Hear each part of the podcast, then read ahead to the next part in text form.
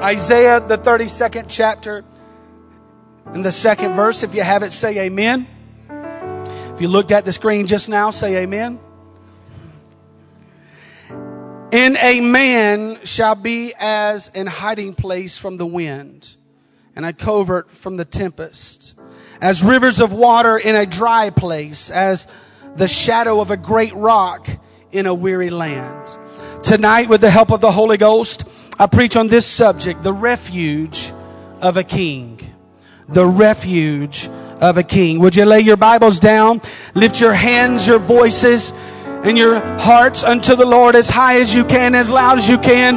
And would you begin to praise Him and magnify Him? Oh God, we give you glory in this house. Hallelujah, hallelujah.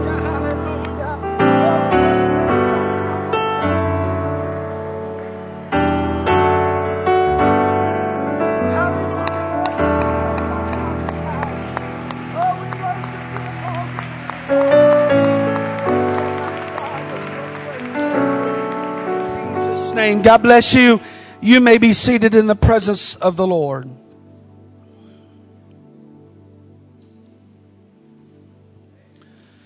There is no subject that is spoken in such magnificent terms or in such exalted style by the Old Testament prophets as that of the Messiah.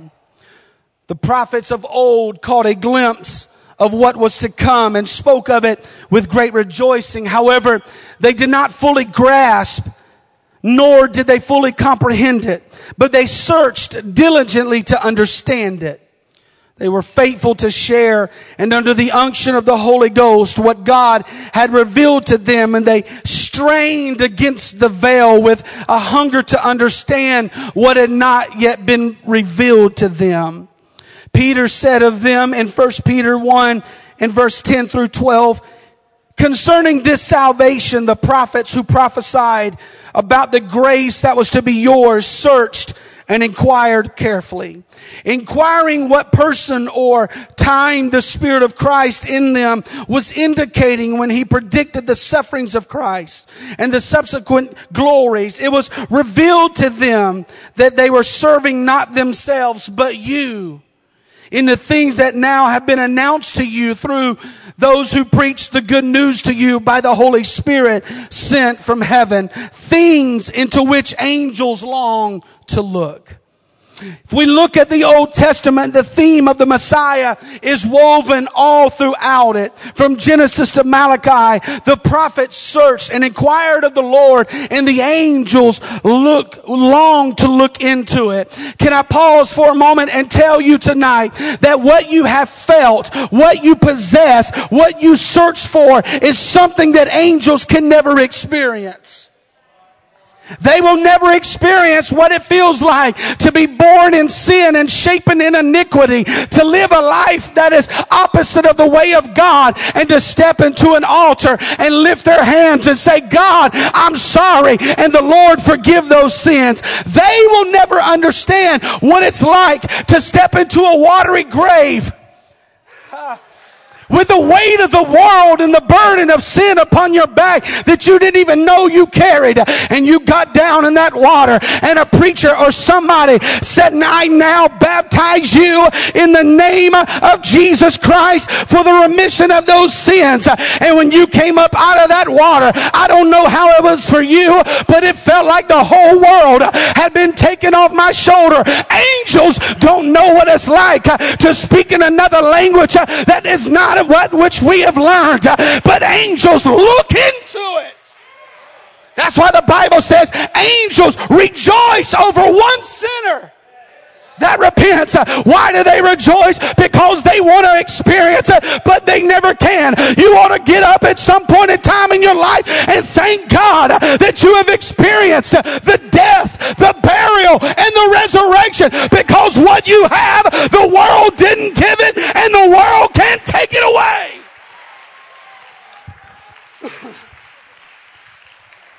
Nowhere is that theme more prevalent or more wondrously expounded upon than in the writings of the book of Isaiah? One could choose from a multitude of texts within his book and preach about our wonderful Lord and Savior As many know at Christmas time, they preach the scripture. It's mentioned often and they shall call him wonderful counselor, the mighty God, the everlasting father, the prince of peace. You could preach various uh, sermons based upon Isaiah's writings. But the text before us tonight is one of those such passages. Isaiah in all of his prophecies concerning the coming Messiah declares that he will be a king who reigns in righteousness.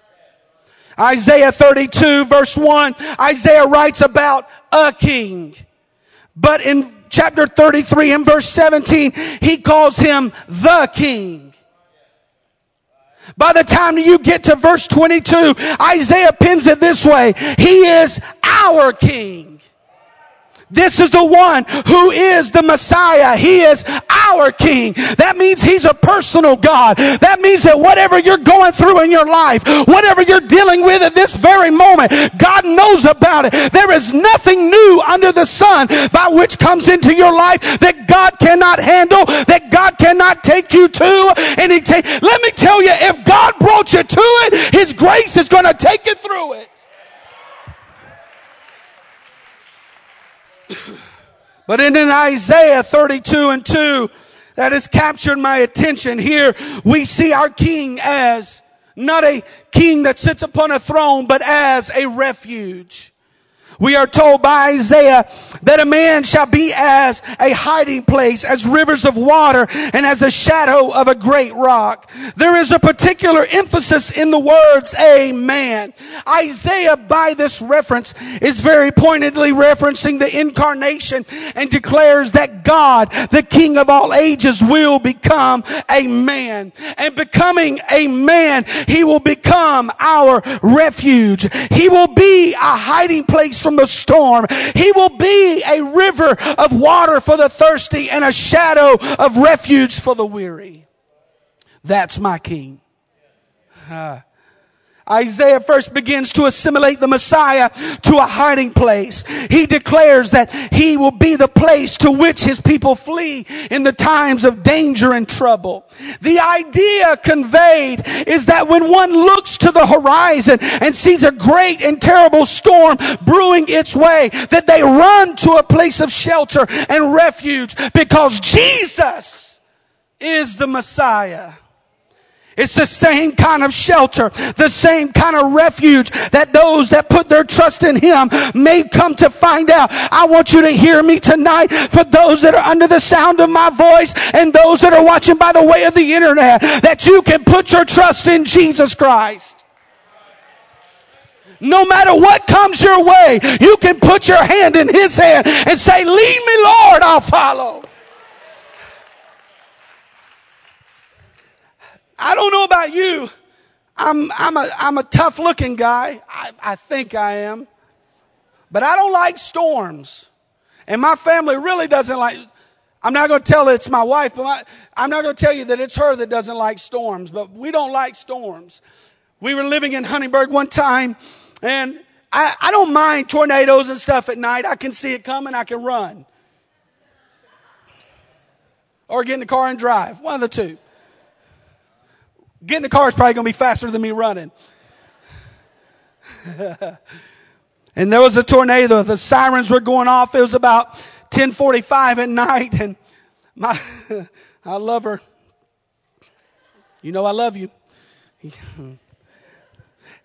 And the sirens were going off and my kids were little and my wife got nervous and I saw her jump out of bed frantically. She grabbed pillows. She's grabbed 500 blankets. I'm like, what are you doing? She goes, kids, get in the bathtub. Get in the bathtub now. So there we are. The signs, sirens are going off. My, I hear the bathroom door close and my kids are in the bathtub. My wife's in the bathtub and I've got the screen door opened up listening and watching the wind.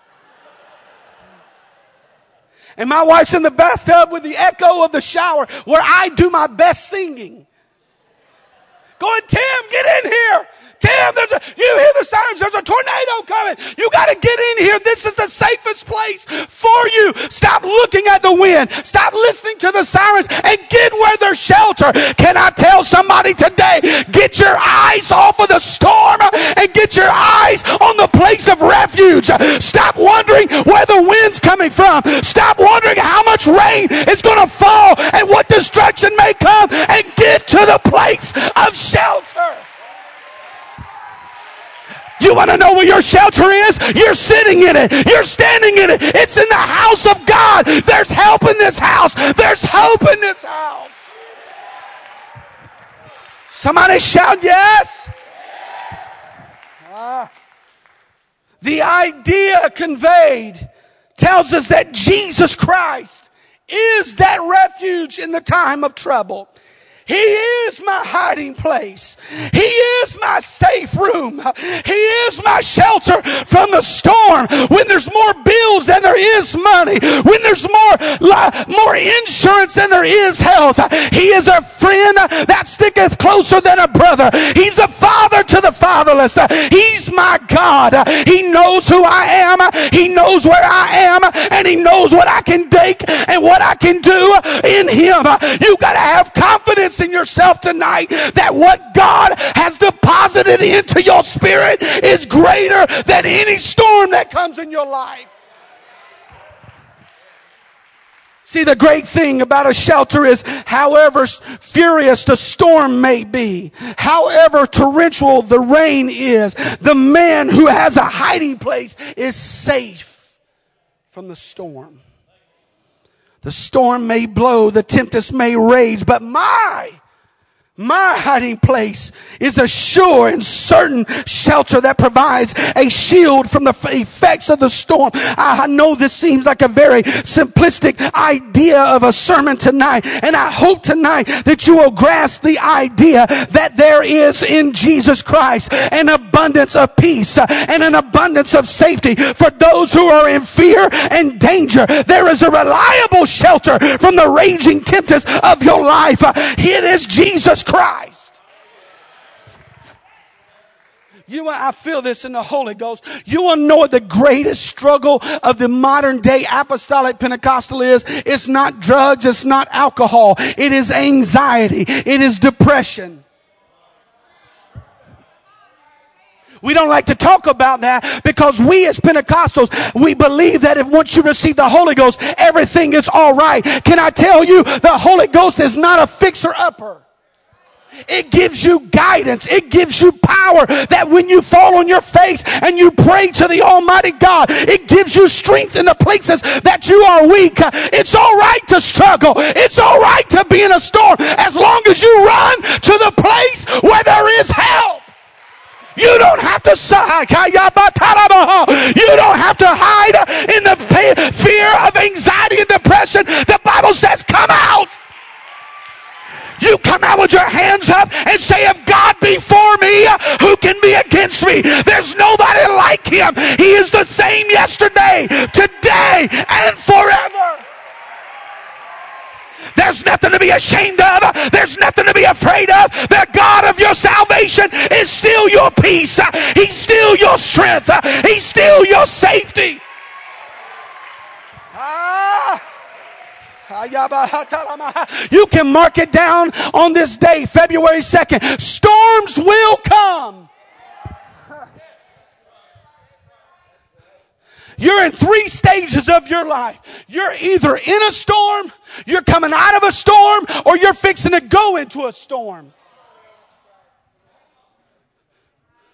And when your storm comes, don't say, woe is me. I've always been told. I remember Pastor Hunley would tell me, it's all right that you're struggling. It's all right you're, you were homeless sleeping in your truck. I'm like, say what? He goes, it's all right, Brother Barber, because as long as you're in a storm, you know that you've got something on the inside. as long as I got something on the inside, the outside's going to work on its own. So when you're in a storm and you're facing all of hell and all the demons and all the imps, you just lift your hands toward heaven and you lift your voice and say, thank God that I've got a savior that trust me enough that whatever storm he puts me on, he's got enough faith in me that I'm not just going to die in my dilemma, but I'm going to step out and say, God, I'm coming to where you are. Come on, give him some praise right now.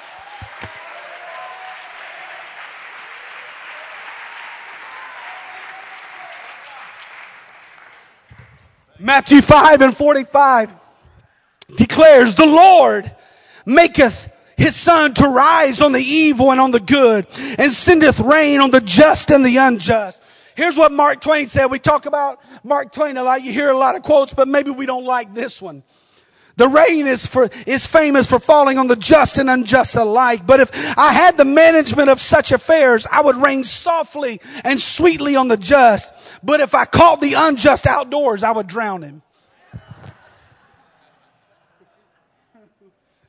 I'm glad that my God is not a respecter of persons. I'm glad that God doesn't care what I've been through, how many times I messed up, that I can find my place at the altar. There's no greater feeling in the world than when it seems like your world is collapsing, when everything is coming against you, and all I have, I don't even have to make it into the building, elders. I just have to pull on the parking lot and know everything's going to be all right. Because I know as long as I've got the church, I've got a God. I just don't need the house of God. I need the God of the house. And that wherever His Spirit is, there is liberty. Hmm. Isaiah did not say that the Messiah would remove the danger of all storms or take away the tempest, but rather the verse pretty much ensures that there is coming storms and the winds will blow. There are going to be hard times in this life. There are, there's, there is going to be trouble and chaos. I wish I had some honest two or three people to say, go ahead, my friend. Turmoil is going to invade your life.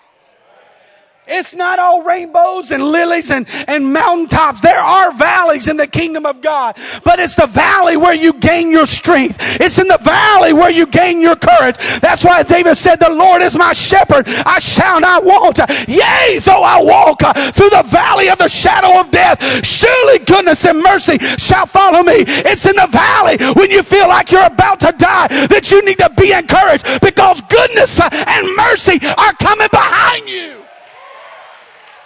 Oh, y'all ain't got it. I'm telling you, whatever you're going through, you may be down in a valley looking at the mountaintop, but be encouraged. Mercy and grace is carrying you to the top.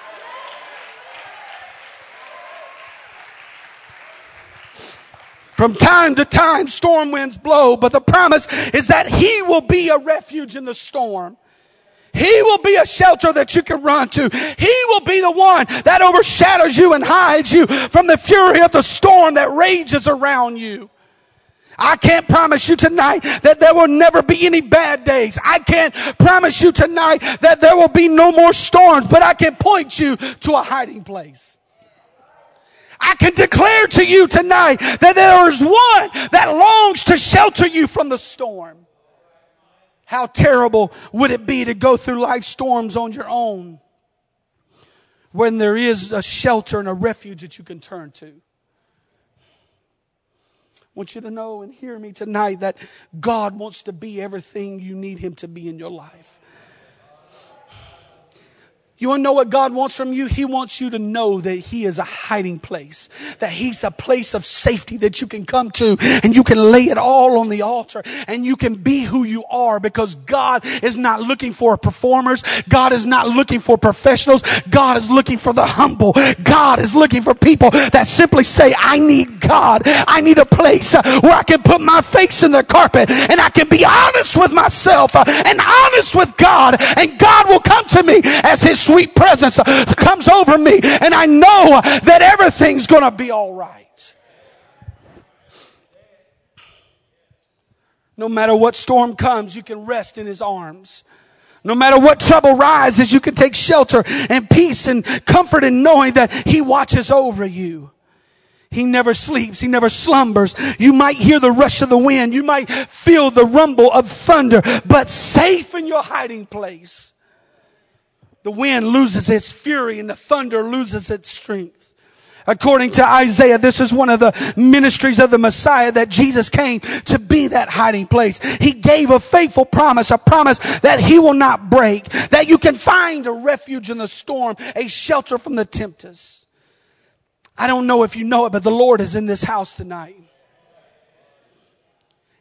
He's calling us out of our storms. He's saying, come to me. Come out of the storm. Come to a place of refuge because I am your refuge. I am the rest wherein the weary shall rest. Deuteronomy 33, 26. There is none like unto the God of Jeshurun, which means Israel, who rideth upon the heaven in thy help and in his excellency of the sky. The eternal God is thy refuge and underneath are the everlasting arms. I want to join in the voice of Isaiah tonight and to declare to you 2,000 years ago in a manger in Bethlehem, a man was born. That was so much more than just any man in his life and death. It's in his burial and resurrection that we find the shelter of all shelters, the refuge of all refuges from every storm in our life because he has everlasting arms to hold us. David said in Psalm 56, what time I am afraid, I will trust in thee. In God I will praise his word. In God I have put my trust. David said, I only thing I know, I've, I've fought bears, I've fought lions, I've fought giants, but this I know, if I have trust in God, everything's gonna be alright. Psalms 20 and 6 says in the NIV version, now this I know. I love that. It's not just a statement that, that just carries on with the rest of the paragraph or the verse, but it's a statement. Now this I know. What do you know? The Lord gives victory to his anointed. He answers from his heavenly sanctuary with victorious power of his right hand. Some trust in chariots and some in horses, but we we trust in the name. Ah, there's something about it. When I call on his name, when I shout the name Jesus, everything else comes together. What is chaos comes to order, but we shall trust in the name of the Lord. See, the nation of Israel came to a point, as many of you have. God was delivering them out of Egypt, and and they come to a point in their life. They come to the Red Sea and God tells Moses, lift up your rod and stretch out thine hand over the sea. And Moses is like, sweet, this is awesome. Watch this. That was my singing trick. Okay. See, my joke didn't work. I should have just stayed to preaching. God said, You're going to walk through on dragon. Watch this, Moses. I'm about to perform a miracle in your life. Something that's never been done. But here's what he says Oh, and I'm going to harden the hearts of the Egyptians. I'm going to make it harder. And they're going to follow you all the way down. The Egyptians are going to get so mad because I'm delivering you. But watch this. He says, And the Egyptians shall know that I am the Lord. Here's what verse 19 says. And the angel of God went before the camp of Israel and removed and went behind them. and the pillar of the cloud went before them and stood behind him. You want to know what that means? God said, I've got your front and I've got your back. That whatever you're facing, whatever's coming on your left and on your right and behind you, I've got fire by day and I've got a cloud by night. I am the Lord. I am your Jehovah. That whatever you're going through, I'm going to supply it because you trust me with your life. No matter what, God has your don't you touch a neighbor and tell them God has your back? Oh, come on, somebody. I wish you'd tell them like you really mean it. God has my back.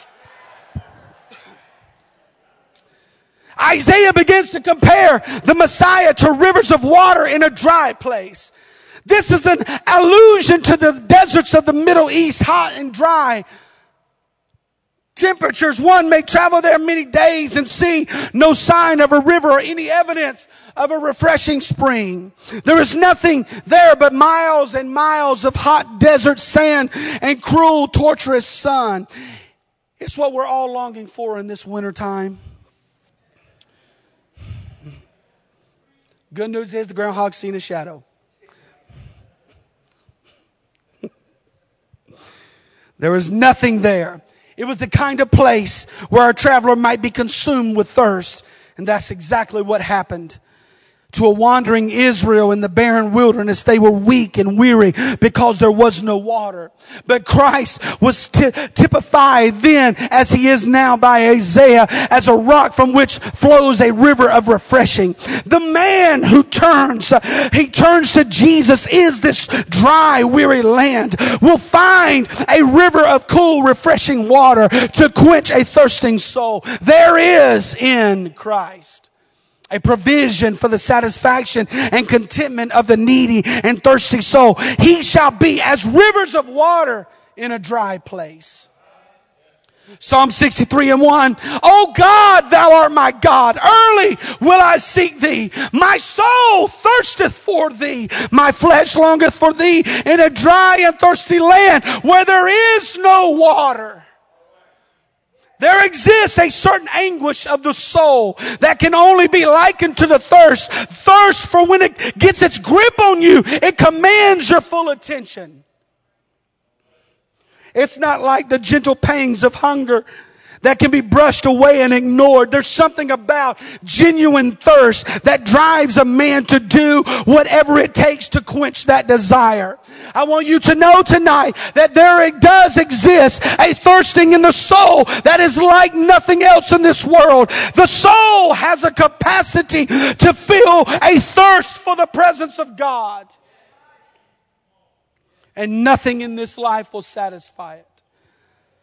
Psalms 143 and verse 6 says, I stretch forth my hands unto thee. My soul thirsteth after thee as a thirsty land.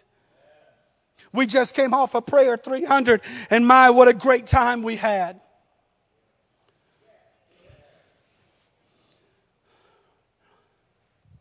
What God is looking for from New Life Fellowship Church is people that are thirsty for God's presence. People that are hungry for the things of God. People that are not satisfied with just a good service on Sunday morning or good service on Sunday night or a good life group on Wednesday. God's looking for people that will fall on their face Monday and Tuesday and Thursday and Friday and say, Lord, I'm thirsty again. I need something that will quench my thirst.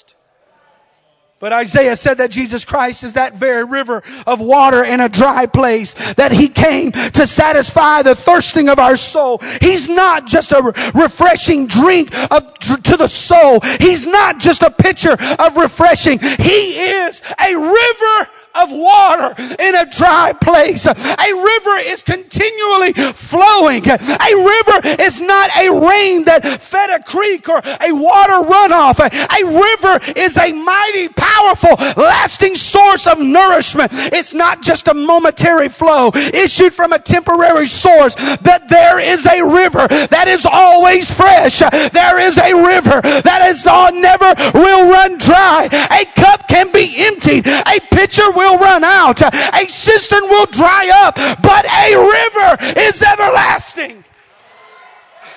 God said I was a cup in the Old Testament, but I'm a river in the New Testament. What we need to stop living on is cupfuls of blessing and start operating in a river of refreshing.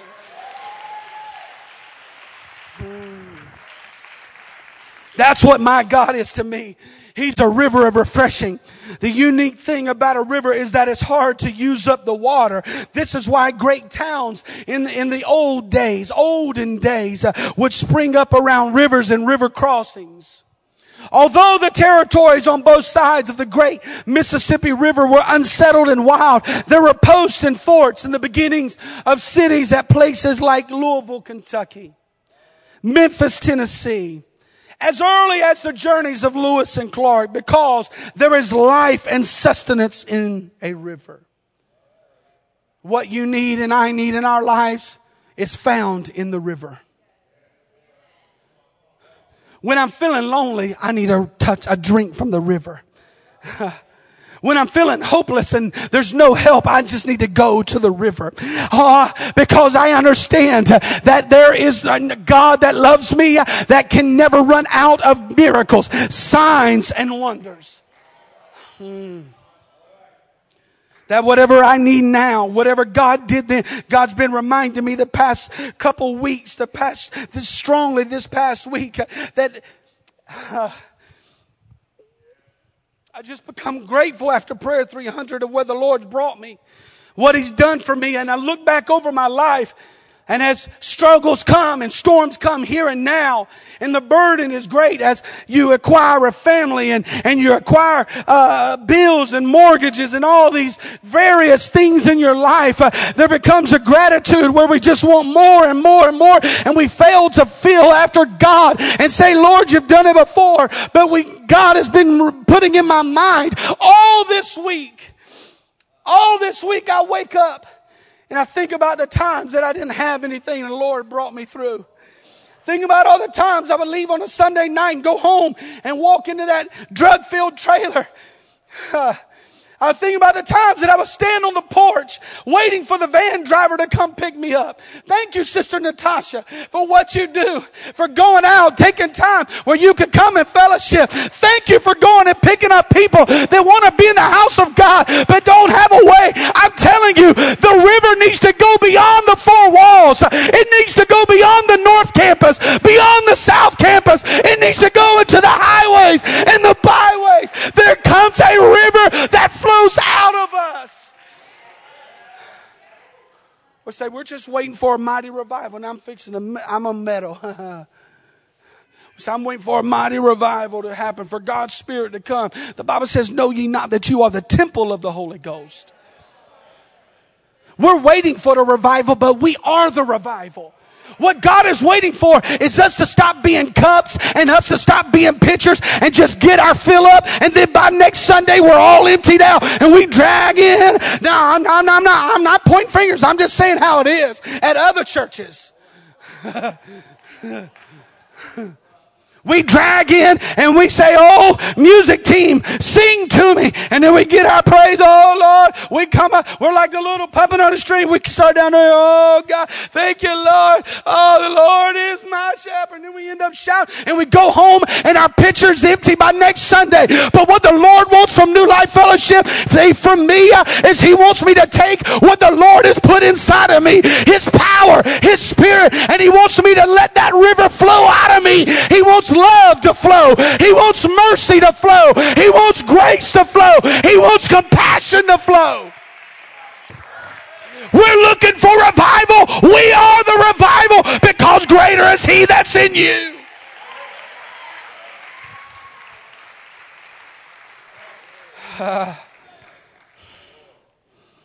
finally, Isaiah equates him to the shadow of a great rock in a weary land.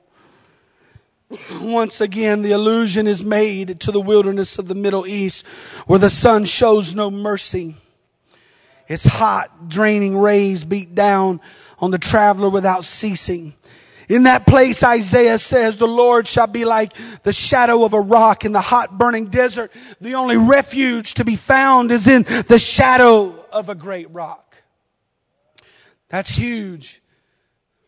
Unmovable boulder that juts out from the hot desert sand. It's more than just a navigational point, landmark in the desert wasteland. It's a shelter and it's a refuge.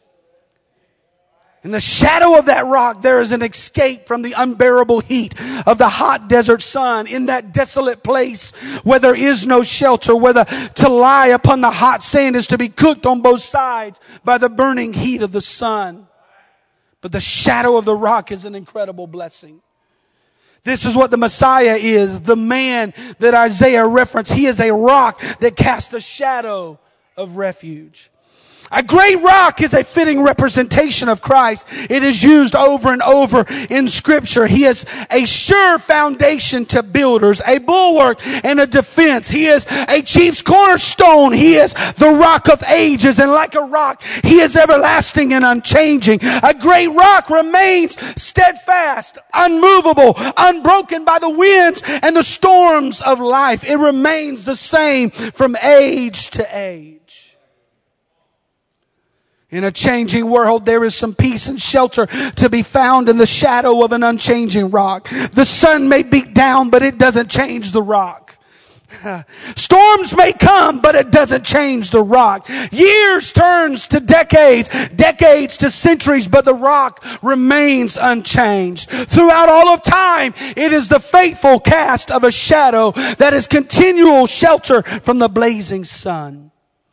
The traveler may return years from now, or the generation that follows him may navigate on his instructions, and they can each count on the fact that the rock will remain on the shadow, shadow of the refuge will still be there for all time. The shadow remains.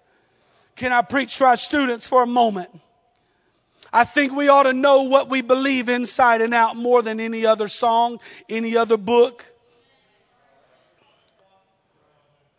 I think we ought to know what we believe. I quiz my kids. We'll be riding down the road listening to Adventures in Odyssey. Anybody know what Adventures in Odyssey is? I love Adventures in Odyssey. My kids start talking about my stop, I'm listening to my story. My kids will be enthralled in Adventures in Odyssey, and all of a sudden I'll stop and they'll go, Dad, what are you doing? I'm like, quote Acts 238. Uh, uh, what? What? Catch them off guard. Then they begin to quote it. I said, quote Deuteronomy 6 and 4. They begin to quote it. Not push the button, start, Odyssey's back on. Like, why would you do that? Because I don't want my kids to get caught up in so much entertainment and so much things that fill their mind and waste time that they don't know what they believe and who they believe in. If you're going to believe in something, believe in the Word of God because it is a rock that has stood every test of time. It is a book that has no box. Heaven and earth will pass away, but my Word shall not pass away. Put your face in the book and know what it says because it will become your salvation. We need to send a message to the elders that says we believe in Acts 2.38. We believe in repentance. We believe in baptism in Jesus' name. We believe in the infilling of His Spirit. We believe that we know Him in the fullness of His power. In a changing world, there is some peace and shelter to be found. The sun may beat down, but it doesn't change anything about him. Because it's in him we find rest and refreshing. That of a weary traveler, we find that shadow of a great rock. Now, I, am an old soul, as many of you know. I know it's hard to believe that I'm 23. I'm just kidding. I'll be 41 on May 14th. And thank you, Jesus, my birthday doesn't fall on Mother's Day this year. It always does, like every three years. So I get to celebrate my wife because she's a mother. The old songwriter says, On Christ, the solid rock I stand. All other ground is sinking sand. There is a quiet rest and sweet refreshing in Jesus Christ. For those who are weary, he shall be the shadow of a great rock in a weary land. I've come to preach to you tonight. There is rest and relief in Jesus Christ. He is a covering after a long day in the punishing sun. The traveler that would find this covering finds a new strength and a fainting spirit of a man is revived and his life is of that of a sweet refreshing. This is what Christ is to us. He is the shadow of rest that calms the mind and soothes the soul. He's like a refreshing breeze of wind. He gives victory to the weary. He lifts up the hands to those that, that are weak and refreshes those that are exhausted. There's not a shelter constructed by of a man's hands that you must pay to use. The wonder of a rock is free for all. It belongs to no man, yet it belongs to every man. Christ is that kind of shelter. No one has the corner on his shadow. It is free to all that desire to rest there. He calls us to come freely to rest in his shadow. The shadow is that place of refreshing. It's a place where I come and I get refreshed from my struggles and I get help because I feel helpless. It's not just a resting place, but a banquet house where I may find that rest and feast. The Bible says he prepares a table before you in the presence of your enemies. He's more than just a shelter. Hmm. He's a source of my renewing. I've come to preach to you tonight that whatever you're going through, that there is the refuge of a king. See, the psalmist lamented in Psalm 55, 6 through 8. He said, Oh, that I had wings like a dove. For then I would fly away and I would be rest. In other words, if I could get away from the storm, if I could get away from what God put me in.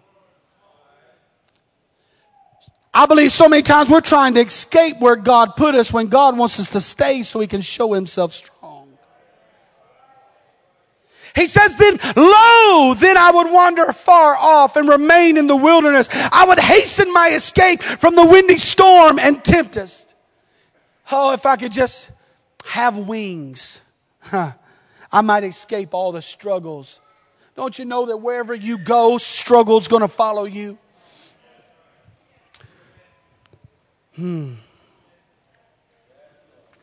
Said if I could just grow some wings, I would just get away from this, this burning trial, this fiery trial that I'm going through. But we don't have wings of a dove. We can't escape the troubles of this life. We can't flee from the storm of the tempest, but the Bible says, but they that wait upon the Lord, they shall mount up uh, like the wings of eagles. I believe so many times we, we're busy flying with buzzards and God wants us to become eagles. you'll make, you'll, that'll hit you later. God wants to give you something more powerful that you can stay in your storm and you're going to make it. They used to sing a song. I, it's an old song. You're going to make it. You've got what it takes to live. And I, we also go, and I know that you're, you're to make it.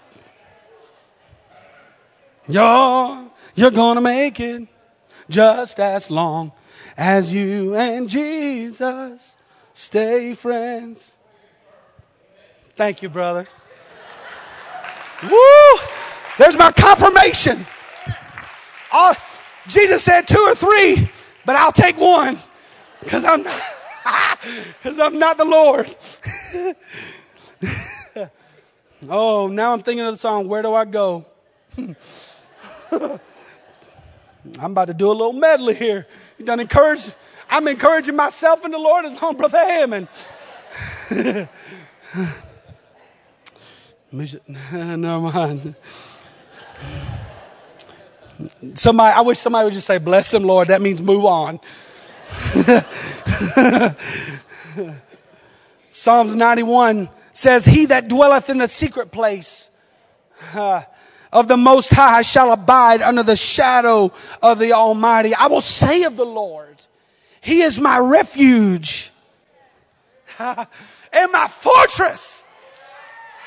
Somebody needs to stand to your feet at some point in time in this week and you need to look the devil in the eye like the three little pigs did to the wolf and say, you can huff and you can puff, but you're not going to blow my house down because I've got a God that is a refuge and he is a fortress and the name of the Lord is a strong tower and the righteous I said the righteous, they run safe. We've got a God and his name is mighty. His name is powerful. Somebody needs to run to the refuge of a king. Shout yeah! Ah. Hmm. Ah. You may be seated. I'm almost done. Hear me when I say that the enemy of our soul will continually cast doubt into our lives. He will seek to fill our minds with fear to hinder and to distract us. He will rejoice in the storm and glory in the tempest for he seeks to fill your mind with the concern and the burden of your soul with anguish. The devil wants to get you so bogged down that when you come in this place, you do feel helpless. You do feel lonely. You do feel like there is no hope. But God sent me today uh, on this first Sunday of February 2020 to tell you, keep pressing on, uh, keep marching on, uh, because there is a refuge of a king. The promise tonight, however, is that the soul that turns to God will find rest in Him. Colossians 3 and 11 says, Christ is all in all. I don't need anything else except Jesus. Because when I have Jesus, I've got it all. Mm. He's everything I need him to be. He's a, he, when I need him to be a savior, God became a man. When I need him to sacrifice for my sins, he laid down his life on a cross. When I needed him to give me life and hope, he resurrected out of the grave. That was before Iron Sample. I've come to preach to you tonight that whatever you're going through, God's already been there. He's done that and he's got the t-shirt in his closet. Ah, uh, yeah.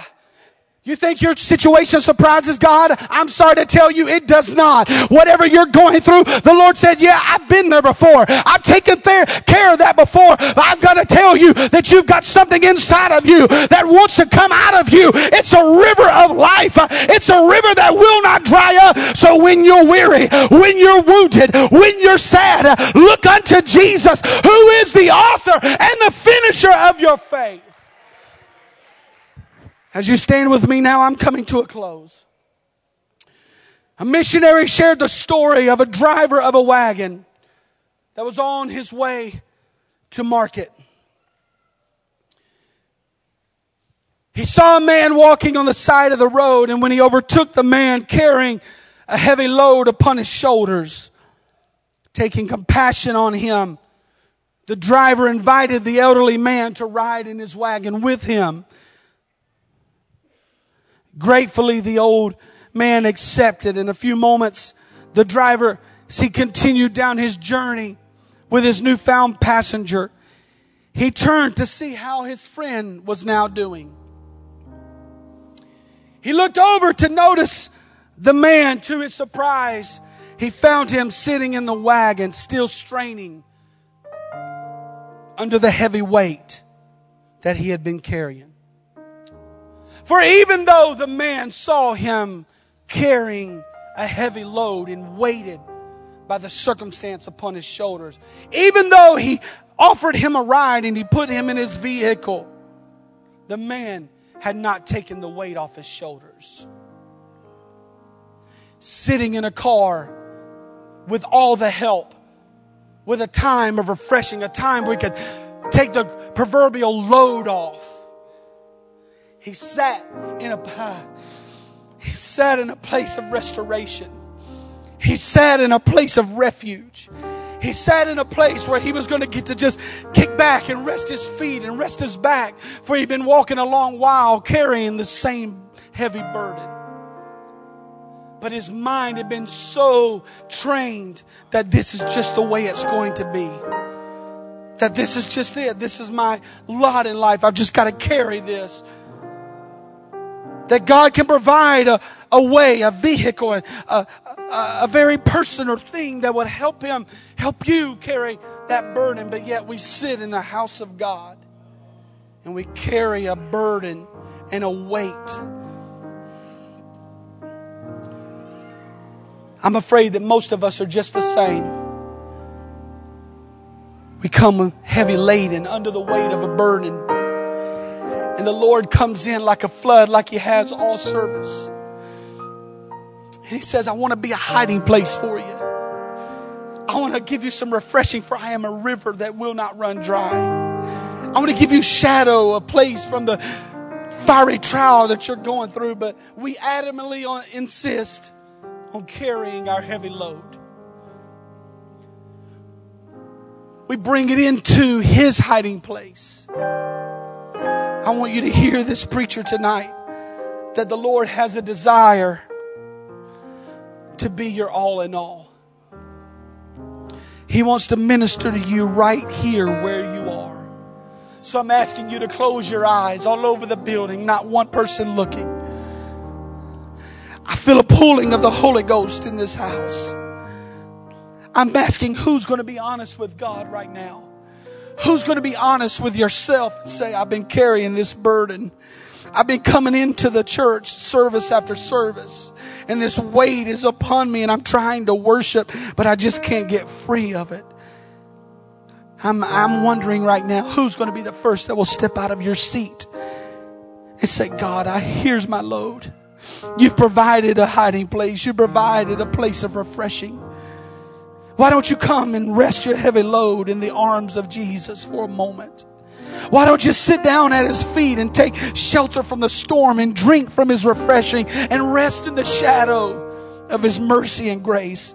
Hear me because the Lord is our refuge and he's right in this house right now. I feel him. You have a refuge of a king tonight. I wonder who's going to have enough faith to step out and say, I need God. Lord, I've been traveling this journey called life. I've been walking all alone, it seems, uh, carrying a burden, a weight, carrying this thing, God, and I can't shake it. I can't get rid of the depression. I can't get rid of the anxiety. I can't get rid of the spirit of loneliness.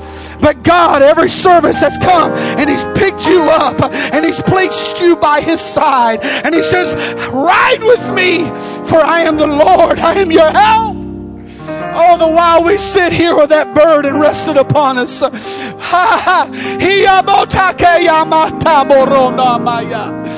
Lord, I need you. Would the rest come? Would the rest come? The altars are open and say, I have a refuge of a king tonight. I don't want to carry a burden any longer.